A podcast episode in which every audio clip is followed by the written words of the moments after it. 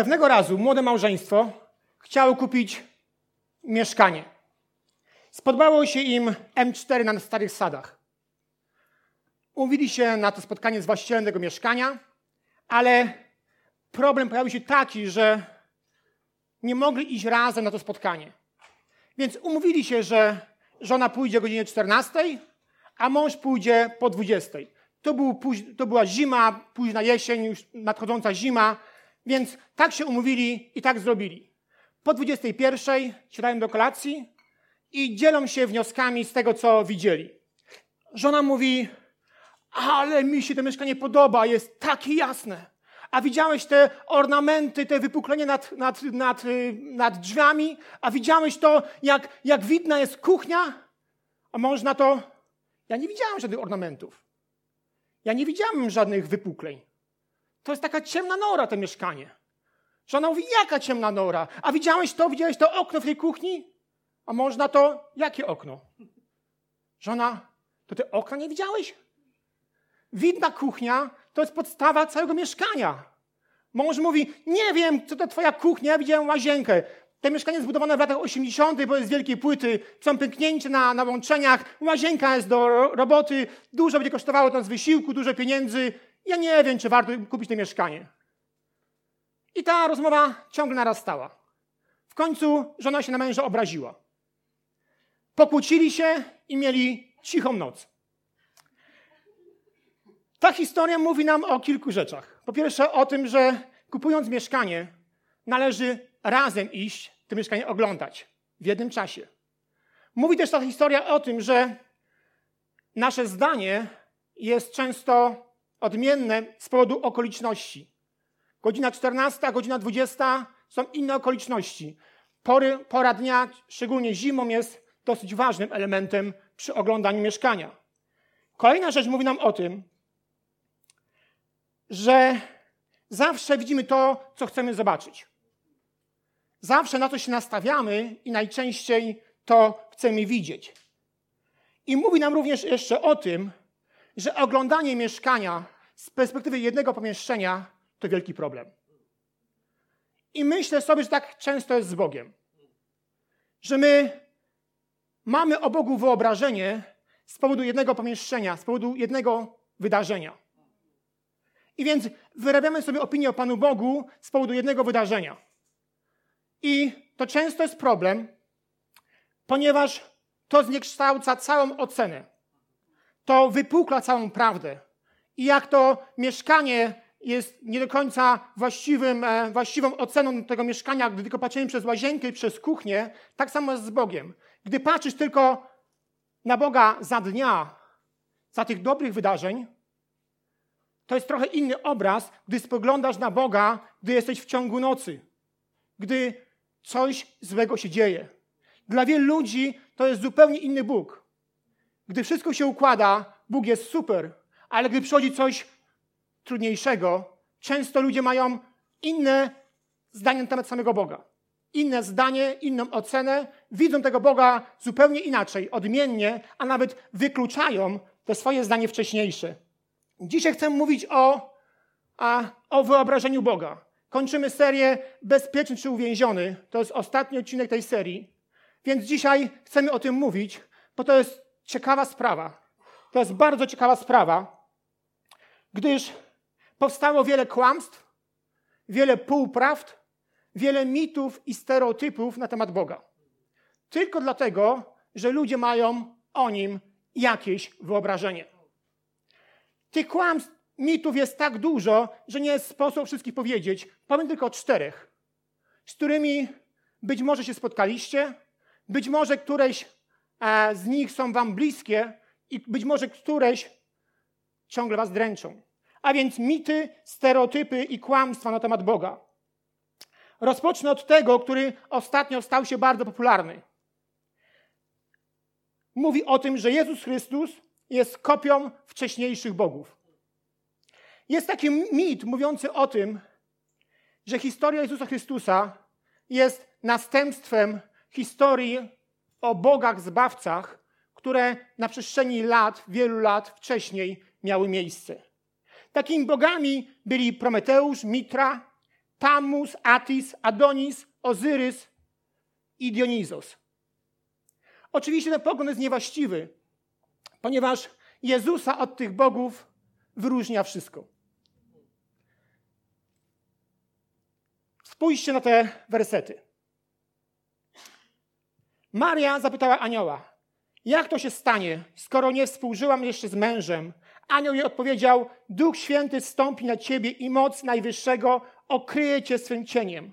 Dlatego to święte dziecko, które się urodzi, będzie nazwane Synem Boga. Mówi nam o tym Ewangelia Łukasza, pierwszy rozdział, 34 i 5 werset. Ewangelia Łukasza 4,41. Z wielu też wychodziły demony, a które krzyczały: Ty jesteś synem Boga. Ewangelia Mateusza 27,54. Setnik zaś i ci, którzy wraz z nim strzegli Jezusa, czując wstrząsy i widząc, co się dzieje, bardzo się przestraszyli. Ten człowiek rzeczywiście był synem Boga, wyznali. Jezusa od tych bogów odróżniają narodziny, życie i śmierć. I tak na przykład istnieje kolosalna różnica pomiędzy wiarą w zmartwychwstanie Chrystusa, a wiarą w zmartwychwstanie tych bogów. Ponieważ Jezus Chrystus umarł za kogoś. Oddał swoje życie za wszystkich grzeszników. Bogowie nie. Poza tym śmierć Jezusa była wydarzeniem jedynym. Umarł raz tylko. Większość z tych bogów umierała co roku. I co roku zmartwychwstawało. Ozyrys, Atis czy Adonis ponieśli śmierć w wyniku różnych okoliczności. Natomiast Jezus dobrowolnie złożył ofiarę za wszystkich ludzi. A więc widzimy, jak wielka jest różnica pomiędzy śmiercią Jezusa i zmartwychwstaniem, a śmiercią tych bogów. No i przede wszystkim śmierć Jezusa jest wydarzeniem historycznym. Co do śmierci bogów, to często są alegorie. Pierwszy mit. Drugi mit jest taki. Jezus jest niewystarczający. Kilka lat temu mój znajomy rozmawiał ze, z, z nauczycielem języka angielskiego. Wiedział o tym mój znajomy, że ona jest z innego kościoła, ale Tomek należy do, osoby bardzo, należy do osób bardzo otwartych i wręcz to zachęcało go do rozmowy z tą panią. On był sam z kościoła katolickiego. Wiedział, że ona jest protestantem i to często go pchało do tych rozmów. Często rozmawiali o kościele, o tym, w co wierzą, w co nie wierzą, aż któregoś dnia temat, jak to pomiędzy katolikami a protestantami, poszedł w kierunku Marii. I ta pani pyta mojego znajomego, mojego kumpla, Tomek, dlaczego ty i tak wielu ludzi z Kościoła katolickiego modlicie się do Marii? Tomek zgodnie z tym, co, w co wierzył, Tomek zgodnie z tym, co, co też słyszał, mówi w ten sposób. Maria jest mi bliższa. Z matkami najczęściej ma się lepsze relacje. Matka jest czulsza. Przecież syn, Jezus, wysłucha swojej matki i modlitwa będzie skuteczniejsza. Wtedy usłyszał Tomek, i to właśnie jest problem. Ponieważ to wszystko może Boga smucić. Bóg zrobił wszystko, by dziecko nie bało się ojca. By dziecko nie bało się Boga Ojca. I, mogła, I mogło w każdej chwili do niego podejść. Bóg zrobił wszystko, aby dziecko z powodu lęku przed ojcem nie biegło do matki, ale, ale aby mogło bezpośrednio przyjść do niego powiedzieć mu o swoich problemach, być przez niego przytulone, czy usiąść mu na kolanach. To często jest problem. Szukamy jakichś posiłków, szukamy innych różnych rzeczy po to, aby wzmocnić swoje zdanie, aby wzmocnić e, swój posłuch u Boga Ojca. Zupełnie niepotrzebnie. Tomek, osoba bardzo inteligentna i dużo myśląca, mówi mi o tym, że to wierciło mu dziurę w brzuchu. Miał właściwy obraz ojca swego domu. Więc mówi faktycznie, to będzie problem, gdy ja tylko będę szedł do matki, dlatego że boję się ojca. I choć miał wszystko w głowie poukładane, jednak chciał to przemyśleć i na spokojnie na tym się zastanowić. Biblia mówi, słowa Jezusa, ja jestem drogą, prawdą i życiem. Nikt nie przychodzi do Ojca inaczej, jak tylko przeze mnie. Skoro mnie znacie, poznacie i mojego Ojca. Ja teraz, od teraz też go znacie i zobaczyliście go. Jezus jest wystarczający. I nie potrzebujemy żadnych innych kontaktów, znajomości, żadnego wstawiennictwa, aby dotrzeć do Boga. Bóg pragnie, abyśmy przyszli do Niego bezpośrednio, ze swoim problemem, wtulili się w Jego, w jego potężną klatę, usiedli Mu na kolanach i powiedzieli, tato, pomóż mi. On oddał za to swojego syna. Po to, aby ta relacja mogła być bliska. Po to, aby nie musiało być żadnych innych pośredników.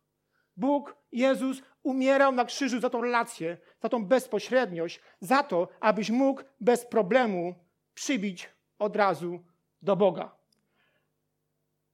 Po trzeci, trzeci mit. Bóg nie, jest, Bóg nie jest wszechmogący, wszechmocny, bo jeśli byłby, to nie byłoby cierpienia. Musimy sobie z tego zdawać sprawę, sprawę, że kwestia cierpienia to najczęściej pojawiająca się wątpliwość odnosząca się do chrześcijańskiej wiary. I dlatego prawdopodobnie duża część z nas spotkała się z pytaniem: jeżeli Bóg jest wszechmocny i dobry, to dlaczego dzieją się złe rzeczy? A może to pytanie ciągle sobie zadajemy? A może to pytanie zmusiło nas do wniosku, że jednak Bóg nie jest dobry i Bóg nie jest wszechmocny, bo jeżeli byłby, to by nie było cierpienia. Aż napiję się wody, bo to jest trudny temat.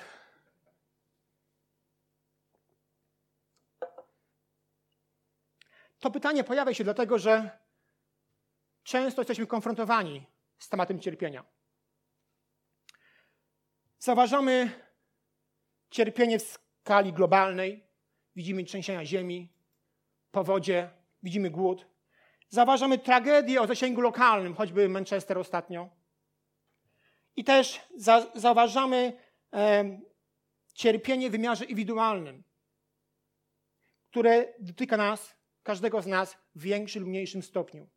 Cierpimy, ponieważ chorujemy, cierpimy, ponieważ e, to cierpienie wynika z żałoby, z kalectwa, zerwanego związku, małżeństwa, które się nam nie udaje, samotności, biedy lub rozczarowania.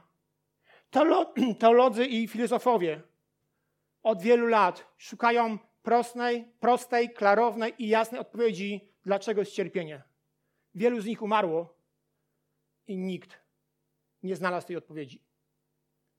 Nie ma jasnej, prostej, klarownej odpowiedzi, dlaczego jest cierpienie. Biblia jest przede wszystkim księgą praktyczną i też nie daje nam takiej jasnej odpowiedzi. Ale gdy czytamy Biblię od, od pierwszej do ostatniej księgi, zauważamy pewne całościowe podejście do cierpienia.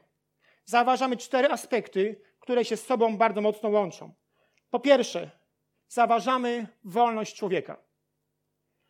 Nie wiem, czy zauważyłeś, że gdy Bóg stworzył Adama i później Ewę, tam nie było cierpienia. Cierpienie pojawiło się wtedy, gdy człowiek zbuntował się. A więc cierpienie jest też wynikiem wolności człowieka. Nie wiem, czy zauważyłeś, o tym mówi na przykład 21 rozdział Księgi Apokalipsy, że w, nieba, w niebie nie będzie cierpienia. Więc cierpienie to nie jest coś, co Bóg zamierzył.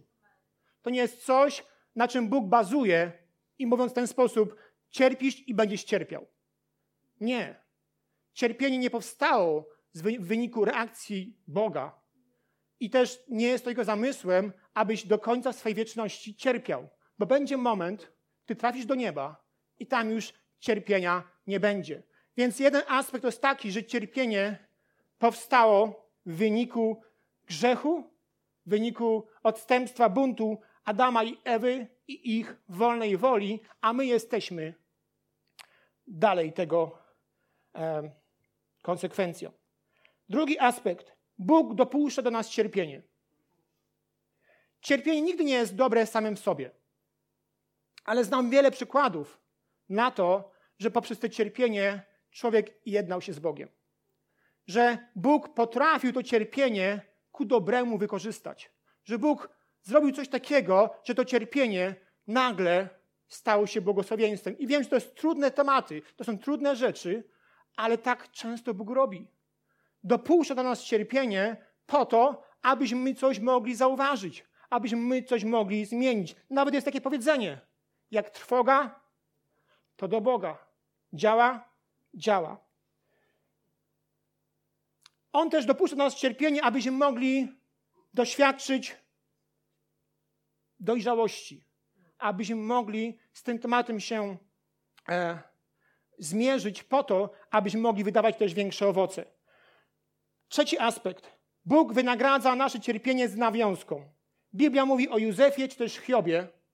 Czytając ich historię, zauważamy, że Bóg wynagrodził ich cierpienie.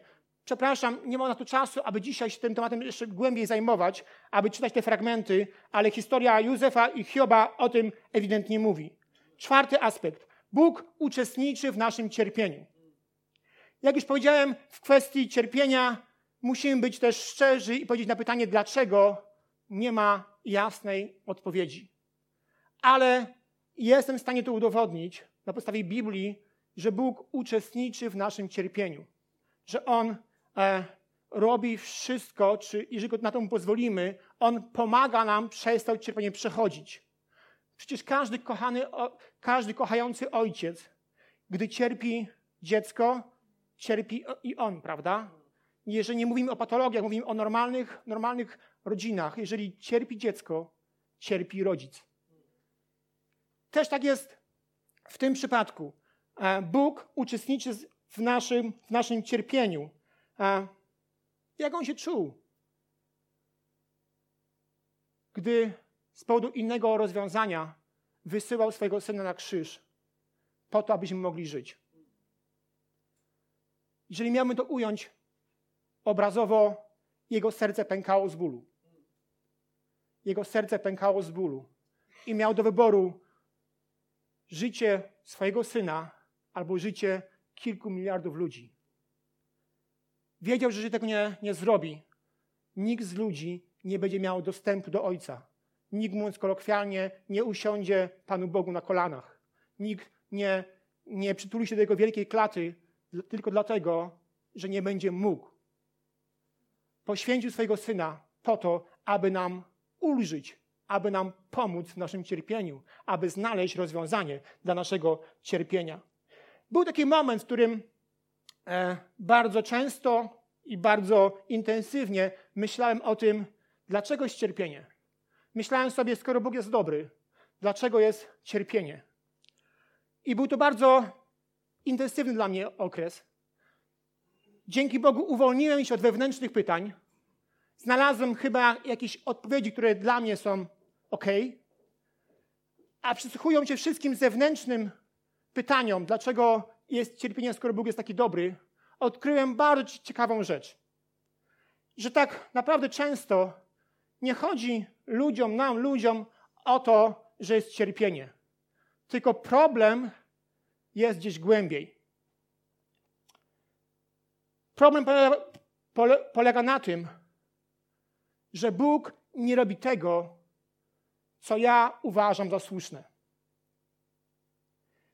Jeśli uzmysłowimy sobie, że poza jednym wyjątkiem Biblia nie rozdziela grzechów na ciężkie i lżejsze, na większe i mniejsze. Jeśli uświadomimy sobie, że Biblia o tym nigdzie nie mówi i że karą za grzech jakikolwiek jest śmierć, to wtedy wiemy o tym, że jesteś na tej samej płaszczyźnie, co zabójca. Jesteś na, na tej samej płaszczyźnie, czy ktoś, kto zwałcił. Jesteś grzesznikiem. A dla każdego grzesznika, bez względu na to, jaki to jest grzech, jest jedna zapłata, jest jedna kara. Jest nią śmierć. O tym mówi Biblia. A więc jeżeli weźmiesz to pod uwagę, że jeżeli ty oczekujesz, czy żądasz śmierci dla kogoś, żądasz kary Bożej dla kogoś, żądasz tego, aby Bóg kogoś unicestwił, to też musisz żądać dla siebie. bo, bo jesteś grzesznikiem. I ta kara też tobie powinna być słusznie wymierzona. A więc problemem nie jest to, że Bóg nie jest wszechmocny. Problemem jest to, że Bóg jest wszechmocny i suwerenny. To jest problem. Bo tak wielu z nas chciałoby mieć Boga, który byłby idealnym rozwiązaniem dla naszych słusznych idei. Tak bardzo dla nas to byłoby dobre, gdybyśmy to my mogli Jego mocą zarządzać. I mówili sobie, ja uważam, że ty powinieneś go zabić. Za to, co on zrobił, on musi umrzeć. I Bóg to robi. To jest bardzo niebezpieczne. Bóg jest wszechmocny i suwerenny. I pozwólmy Bogu, aby On decydował o tym, co jest sprawiedliwe, a co nie. Pozwólmy Bogu na to, aby On decydował o swojej mocy, aby On nią zarządzał, bo jeżeli my chcielibyśmy przejąć Jego moc, to biada nam, jak mówi Pismo. Biada nam. Bóg jest wszechmocny i suwerenny. Nikt, nawet ja, albo nikt nie rozwiąże tematu cierpienia. Nikt nie wyjaśni tego dosłownie. Ale pomyśl, czy przeszkadza to bardziej, że jest cierpienie, czy też to, że Bóg nie robi tego, czego ty oczekujesz. Że Bóg nie robi tego, co ty uważasz za słuszne. Jest historia mówiąca o tym, że już apostołowie chcieli zesłać ogień, spalić całą wioskę, tylko dlatego, żeby pokazać, jak Bóg jest mocny. Jeżeli tak byśmy działali, to razem z tymi ludźmi, którzy w naszych oczach powinni zginąć, wierz mi, i ty byłbyś na tej płaszczyźnie. A razem z nimi musiałbyś umrzeć. Jeżeli Bóg byłby sprawiedliwy według, według Twojej miary, to każdy z nas, sorry, każdy z nas musiałby już umrzeć. Bóg jest wszechmocny i sprawiedliwy. Bóg jest wszechmocny i suwerenny. On zarządza swoim planem dla świata. On zarządza planem dla ludzi. On za, zarządza tym wszystkim, co uważa za słuszne. Księga, pierwsza księga Mojżeszowa, 17 rozdział i pierwszy werset. Gdy Abram miał 99 lat, ukazał mu się Pan i powiedział do niego: Ja jestem Bogiem wszechmocnym. Żyj blisko mnie i bądź nienaganny. Księga Joba 8:3. Czy Bóg nie kieruje się tym, co słuszne? Czy wszechmocny łamie zasady sprawiedliwości? Czy teraz, jeżeli weźmiesz pod uwagę to, co powiedziałem, że jesteś na jednej płaszczyźnie z ludźmi, którzy mają e, na swoim koncie zabójstwa i gwałty, to czy uważasz, że Bóg jest niesprawiedliwy? Czy uważasz, że wszechmocny łamie zasady sprawiedliwości? Wraz z nimi musiałbyś umrzeć i ty. Bóg powiedział Abrahamowi: jestem Bogiem wszechmocnym, żyj blisko mnie i bądź nienaganny. I objawienia tych dwóch rzeczy nam wszystkim życzę. Akceptacji tego, że Bóg jest nienaganny i życia w sposób nienaganny. Czwarty mit. Bóg jest stary, surowy i niedostępny. Ten mit jest szczególny, ponieważ ma ziarenko prawdy w sobie. Patrząc e, przez pryzmat Biblii, jednak Bóg jest trochę stary. Ma już trochę lat, prawda? Więc troszkę tu jest prawdy w tym wszystkim. Ale dzisiaj rano z nim rozmawiałem i ma się dobrze. Dobrze słyszy, wyraźnie mówi, szybko odpowiada, no i z humorem u niego nie jest tak całkiem źle. Jeżeli uważa, że Bóg nie ma humoru, spójrz na siebie albo na sąsiada obok. Zobacz, jak dziwnie wygląda. Bóg ma potężny humor. Myślę, że problem z obrazem deformacji Ojca nie jest przypisany tylko jednej denominacji. Myślę, że ludzie mają problem z właściwym wyobrażeniem Ojca bez względu na to, czy mają w kościołach obrazy, czy ich nie mają. Bez względu na to, czy to są ikony, czy tam ich nie ma. Bez względu na to, czy są krzyże z wizerunkiem Chrystusa, czy też ich nie ma. To jest problem daleko, daleko większy niż tylko obręb jednej denominacji. Jest to problem, który dotyczy wszystkich chrześcijan, a związany jest właśnie z naszym wyobrażeniem Boga, od którego trudno się często uwolnić, ponieważ już ten obraz narastał od najmniejszych lat. Od dziecinnych lat ten obraz Boga był w nas tworzony. ten obraz Boga, Jego wyobrażenie ciągle się w nas tworzyło. Któregoś dnia katechetka, dziewczyna, która prowadziła zajęcia dla dzieci w pokoju takim jak u nas, zadała pytanie dzieciom: Proszę, narysujcie, jak sobie Boga wyobrażasz. Większość dzieci narysowała Boga jako starca z brodą, starego starca z brodą, ale jedna dziewczynka narysowała łabędzia. E, katechetka skrzyczała troszkę to, to dziecko, mówi, że to jest w ogóle niemożliwe. Nie można tak o Bogu myśleć. Bóg to nie jest łabędź. Dziecko bardzo smutne, wróciło do domu. Mama poznała, że jest dziecko smutne, pyta się, dziecko, co się stało? Mówi o tej całej historii.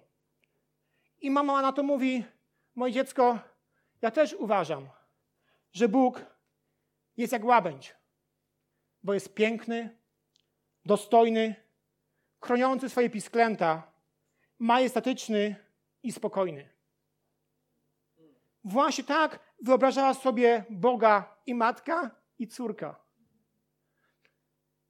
Dlaczego tak odmienny obraz Boga? Dlatego, że prawdopodobnie w katechetce był to, był to obraz Boga, który jest przepełniony schematami, a w małej dziewczynce zamiast schematów były fantazje i marzenia. Często różnimy się na temat tego, jaki jest Bóg, dlatego że patrzymy na Niego przez pryzmat tego, co było w naszej przeszłości. Przez pryzmat tego, a z kim ten Bóg nam się przez wiele lat kojarzył. Jaki obraz nosimy w sercu, jest fundamentalny dla naszej relacji z Ojcem. Jest fundamentalny dla naszej relacji z Bogiem. I od Niego zależy, czy będziemy blisko Boga, czy daleko. Często przyczyną ateizmu jest reakcja na religijne wychowanie z czasów dzieciństwa. Krzyk niczego. Bóg umarł jest uderzający tego przykładem. Nietzsche nie mógł dłużej akceptować obrazu Boga swego dzieciństwa. Ciekawa historia. Wielu ateistów powołuje się na to, że tak powiedział Nietzsche, ale niewielu czyta jego życiorys. I co spowodowało, że tak powiedział?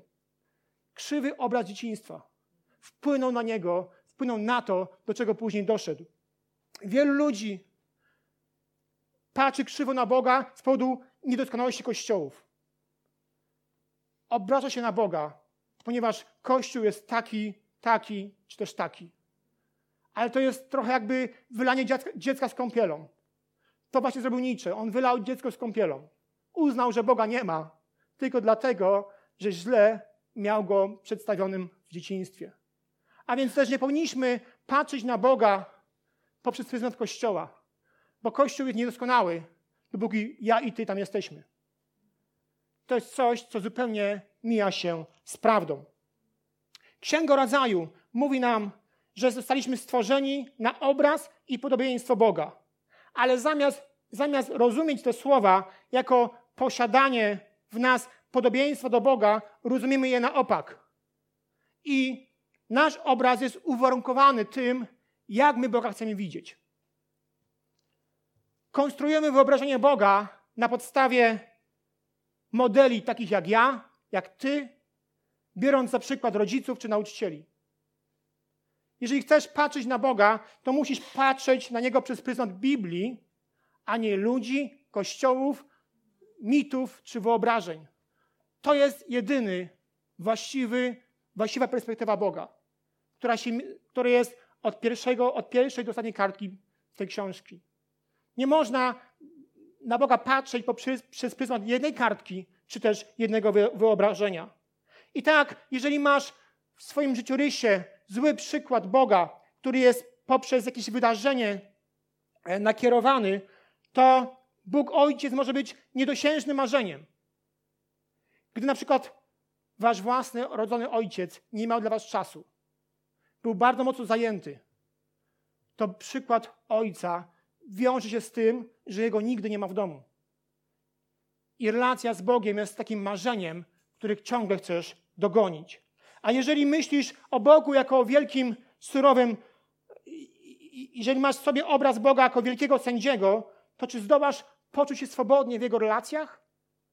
Jeżeli widzisz Boga jako kogoś surowego, który tylko sądzi, to nie jest ci łatwo przyjść do Niego.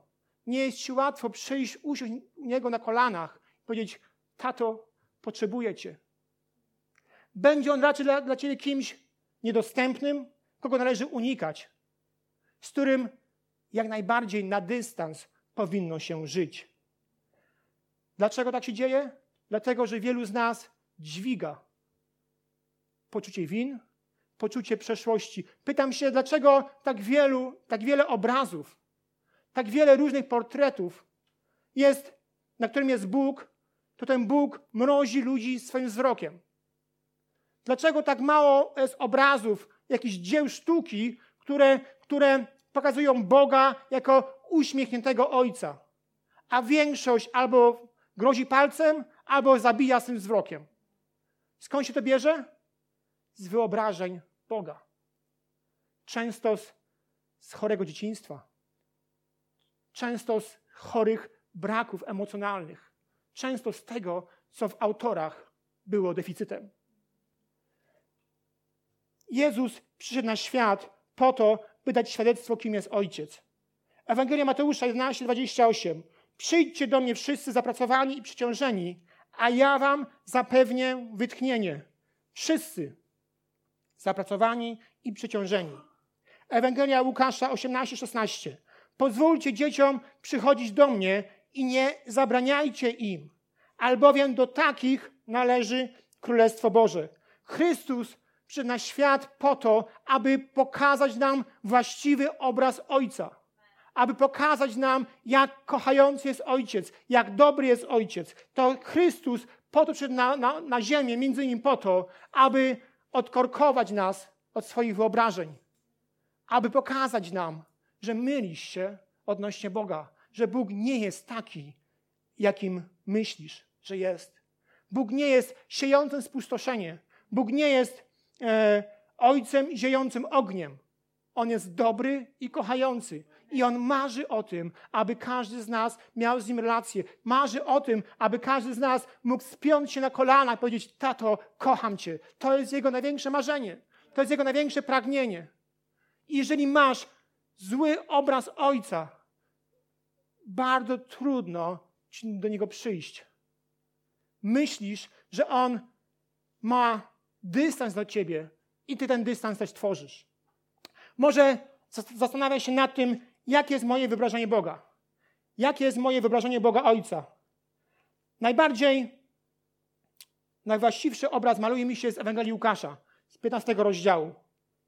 Nie mam aż tyle czasu, aby ten fragment czytać. Ewangelia Łukasza, 15 rozdział, wersety od 11 do 24.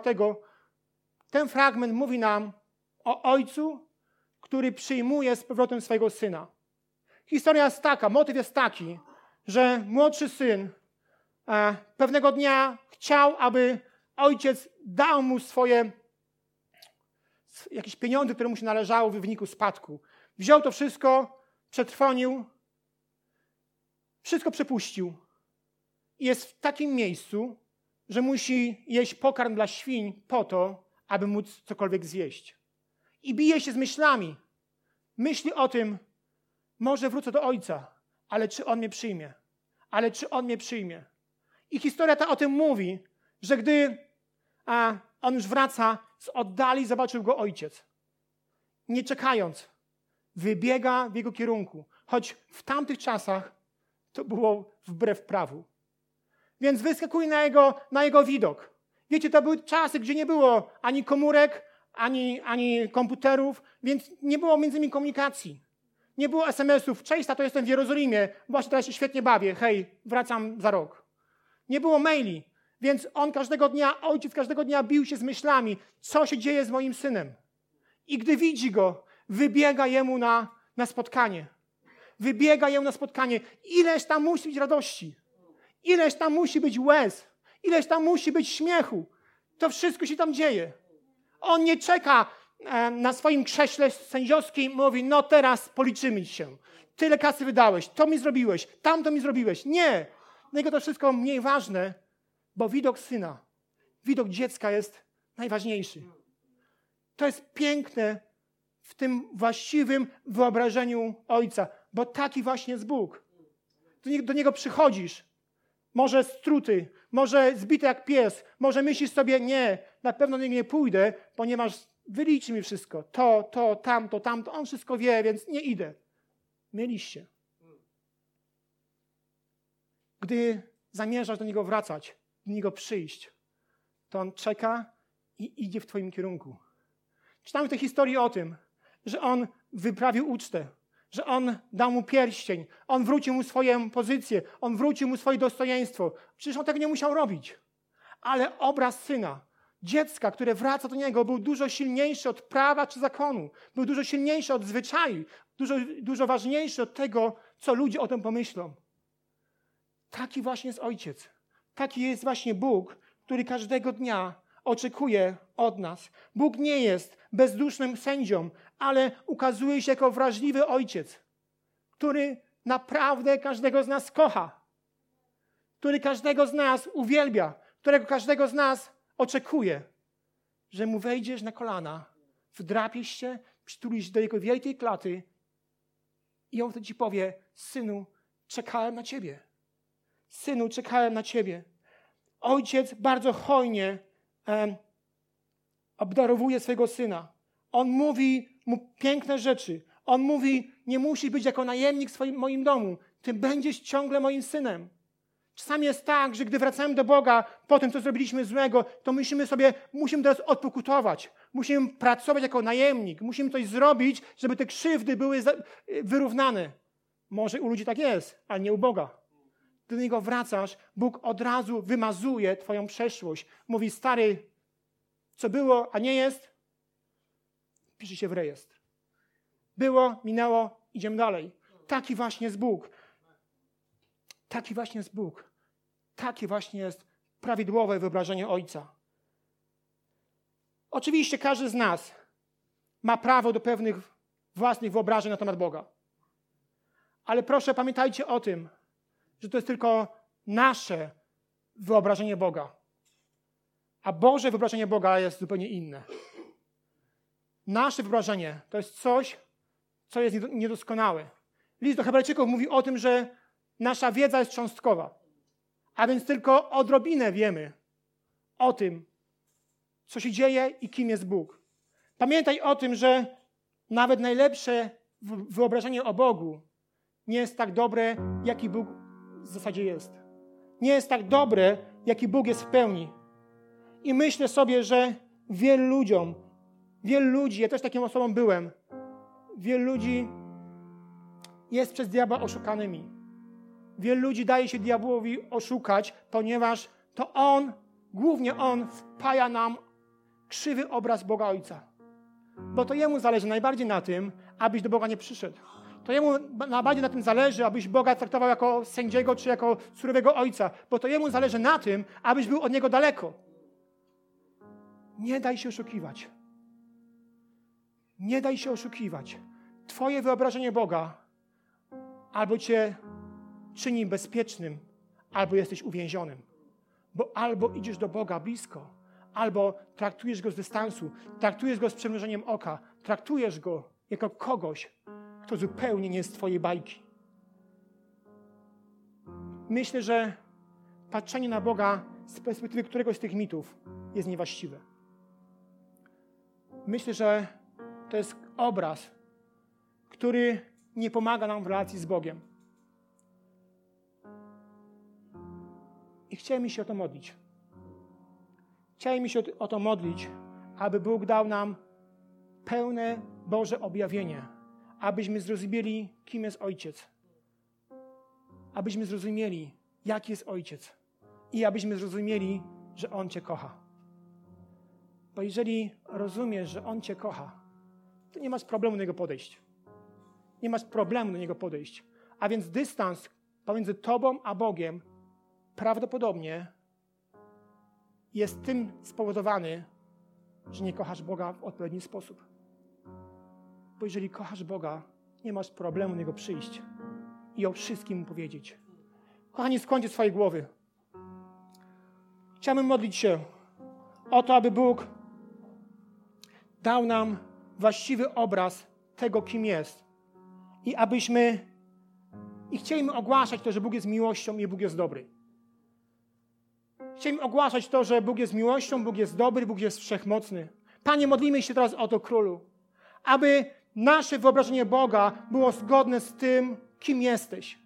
Panie, ja modlę się teraz o to, aby nasze wyobrażenie Boga e, do Boga nas przyciągało, a nie odpychało. Ojcze, ja modlę się o to, abyśmy rozumieli, kim, jest, kim jesteś, abyśmy rozumieli, że, że Ty jesteś dobrym, kochającym Ojcem. Panie, ja Tobie dziękuję za to, że nie wszystko, nie wszystkim muszę wiedzieć, że nie wszystko muszę rozumieć. Panie, Tobie dziękuję za to, że dla Ciebie najważniejsza jest wiara, a nie wiedza. I dziękuję Tobie za to, że mogę wiele rzeczy nie wiedząc, nie rozumiejąc, i tak wierzyć w to, kim jesteś. Ojcze, ja modlę się o to, abyśmy dzisiaj wyszli być może ze swoich schematów, abyśmy nie widzieli Boga jako starego sędziego, ale jako łabędzia, ale jako kochającego Ojca, jako osobę, która każdego dnia czeka, abyśmy mogli mieć relację z Nim. Amen.